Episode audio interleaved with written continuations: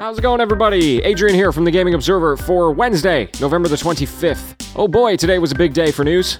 In contrast to yesterday, let's go ahead and kick things off with Fortnite. So, Epic Games is going to be introducing a paid monthly subscription to Fortnite, which they are going to be dubbing Fortnite Crew. So, it's going to be $12 American a month, and that will include the current Battle Pass when you buy it. If you don't know, the Battle Pass itself is around $10, which is released every couple of months. Then they're going to give you a 1000 V-Bucks, which is the in-game currency that costs around $8. And then they're also going to give you an exclusive cosmetics pack, which won't be sold anywhere else. So, I mean, all things considered, if you are already invested in the Fortnite ecosystem, then I think that's not a bad offer, especially if you want the exclusive stuff. And especially when you contrast it to something like Call of Duty, right, which just tries to get your money in 12 different ways.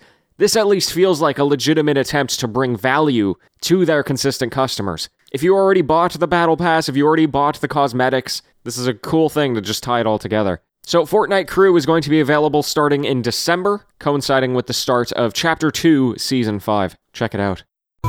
In just four days, Hyrule Warriors Age of Calamity has become the best selling game in the Warriors franchise, shipping 3 million units so far. So, this does include the Dynasty Warriors titles as well as all of their spin offs. And, you know, that's pretty impressive. Dynasty Warriors first emerged in 1997, all the way up until Dynasty Warriors 9 in 2018. And then they have games like Persona 5 Scramble or Fire Emblem Warriors. Many of these spin offs have sold more than 1 million units, but it takes them weeks or months to do it. And in this case, it took them four days. I would imagine that part of it has to do with the allure of this game in particular, which is the fact that it's a prequel to Breath of the Wild, and, you know, Breath of the Wild, best selling Zelda game in franchise history by far. So a lot of interest going into this one. And uh, I'm happy to see it. You know, the, I know the Warriors games have kind of a cult following, and it's pretty cool to see.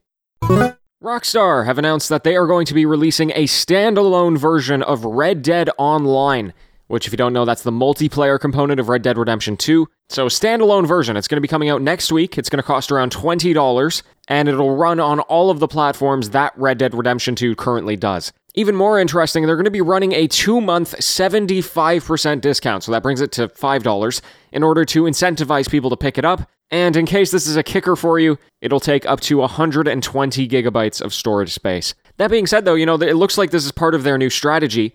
GTA 5 is going to get similar treatment, and the, the multiplayer component's going standalone, and that one's going to be given away for free for a couple of months on the PS5. It does make me wonder about what the end goal is. Because, in one sense, having a standalone version is probably going to open up a lot more possibilities for them. But they're still going to have to accommodate the people who have the original releases. So, well, anyway, we'll see how it plays out. And the last thing I want to talk about here is Bossa Studios. You might know them as the developers behind Surgeon Simulator and I Am Bread. They've been in the headlines recently because basically they, they're going through some changes after some reports of crunch and layoffs and they had a pretty underwhelming release of Surgeon Simulator 2 as well. So, management at Bossa spoke to Eurogamer, and Eurogamer did this great article. You should give it a read. Basically, they, they say that they attempted to apologize for the recent crunch that their employees went through. They did take some action to prevent it in the future, but Eurogamer also spoke to some employees who were unhappy with the situation. Not just for that, but they also ran into some creative conflicts and some tension about some decision making. So, anyway, they say that now they're looking for a fresh start in 2021. They've changed around some senior management, they're repurposing some of the divisions, and then they're going to be releasing Surgeon Simulator 2 onto other platforms as well as developing their next entry of the I Am series, if that's what you want to call it. It's called I Am Fish. So, anyway, there you go. The, the reports go into far more detail if you're interested in what's going on there, but I do think it's an interesting sneak peek into that side of the gaming industry for sure. And there you have it, folks. That's the news for today. A huge thank you to you for tuning in every single day, as you have for a very long time. You know, it's pretty wild. I've been doing this every single day for 863 days. And some of you have been there since like prior to day 50, and that's pretty wild to think about. So, thank you for being here, regardless of when you started listening.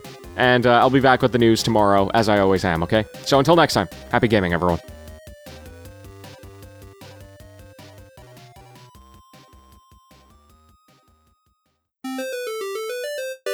Hey, hey, TGO After Show. Uh, there was one news story that I couldn't get to here, but I thought it was really, really cool. There is a literary award. It's called the Hugo Award. It's created for science fiction writers, or at least that's that's where the focus is. and it's very well established. It's been around since 1953, apparently. Highly respected. And this year, or at least the, the 2021 ceremony, they're adding a video game category for interactive storytelling. Now, they made clear that this is just a, a one off because of the pandemic being, uh, you know, gaming was there for a lot of people in the pandemic. It reconnected a lot of people to gaming. It had a very large presence. So they're saying, hey, for the year that had the pandemic, I mean, I imagine books was was probably good for that as well, but uh, you know, obviously gaming hit the mainstream a lot more this year, so they're throwing it in as a as a hat tip or a tip of the hat, tip of the cap. What, what's the saying anyway? And then they said, well, we're also considering putting it on as a as a permanent thing, as either you know best game or best interactive experience.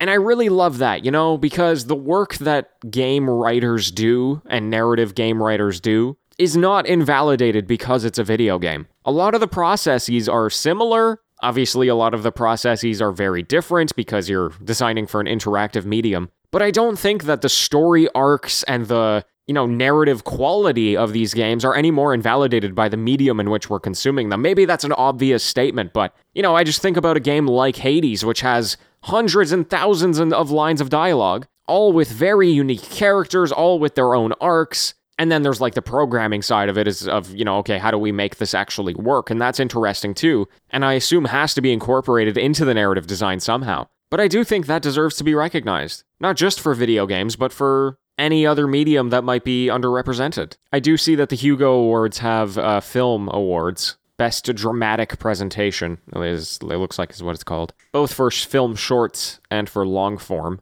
Oh, they even have Best Professional Artist. They got magazines in here. Oh, this is cool. Well, there you go. So I was happy to see that, I think. I- have been, you know, more in tune to the literary world, if you will. I mean, I can't say I'm particularly knowledgeable about it, but Shelby is an English major who is focusing on Canadian literature in many different ways. And she's really specializing and she's really doing quite well. Uh, she's actually writing a academic paper with one of her professors, which is, you know, theoretically going to get published, which is crazy. So anyway, I, like the more that I am exposed to her doing these kinds of things, the more I'm like paying attention, right? Uh, so anyway, it's nice that they're getting their time in the spotlight, I guess you can say. Besides that, uh, I just wanted to give a quick shout out. If you're looking for other podcasts to listen to, this is a pretty famous one. So if you're like, uh, duh, Adrian, I've already heard all of these episodes, then I'm sorry. But uh, there's a podcast called Reply All. They call it a podcast about the internet, but basically every episode is